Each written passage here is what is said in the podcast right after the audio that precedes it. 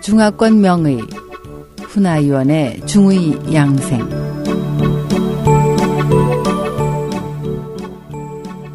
안녕하십니까 청취자 여러분, 중의사 훈아위원의 중의 양생 시간입니다. 오늘은 몸을 움직여야 건강하다라는 제목으로 여러분들을 찾아뵙겠습니다.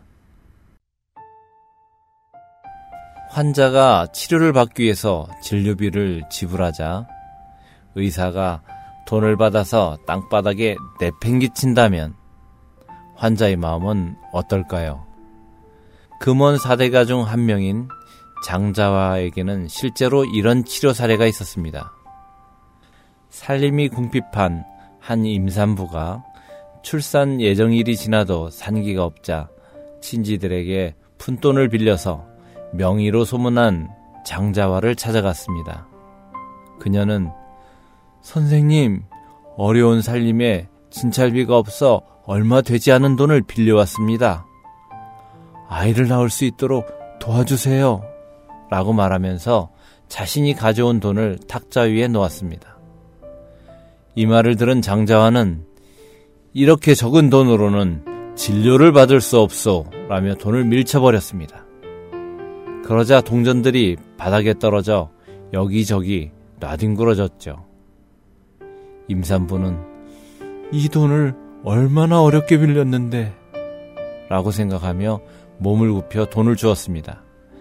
그러자 곧 진통이 시작되었습니다. 산모는 출산 예정일이 지나면 마땅히 자신의 운동량이 적지는 않았는지 생각해 보아야 합니다. 장자화는 그녀의 출산을 돕기 위해 어떤 구실로든 그녀를 움직이게 만들어야 했습니다.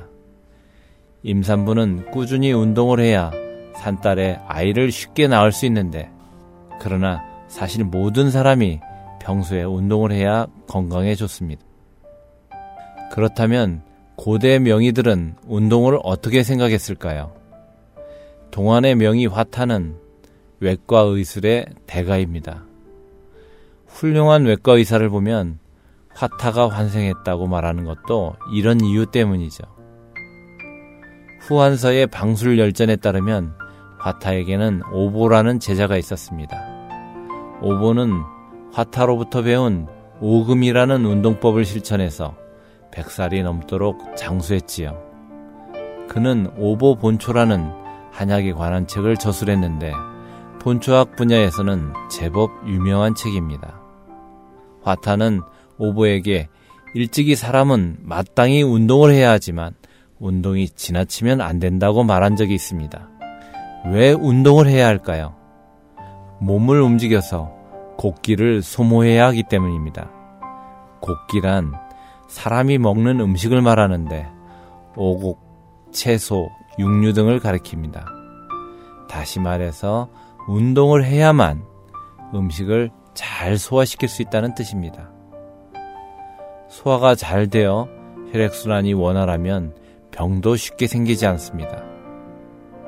화타는 당시 흐르는 물은 썩지 않고 문의 경첩은 좀이 슬지 않는다는 이치를 깨달았습니다.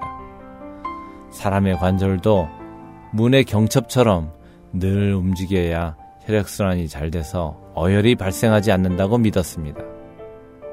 그러나 화타는 운동을 하되 지나치면 안 된다고 제자들에게 가르쳤습니다. 이것은 아주 중요한 것이지요. 테니스나 골프, 조깅은 모두 좋은 운동이지만 지나치면 문제가 발생합니다. 테니스 엘보, 골프 엘보 같은 증상은 대부분 과도한 팔꿈치 사용으로 발생하는 것이지요. 태권도나 권투 등 다른 운동도 마찬가지로 모든 운동이 너무 지나치면 오히려 해가 되는 것입니다. 청취자 여러분, 안녕히 계십시오. 다음 시간에 뵙겠습니다.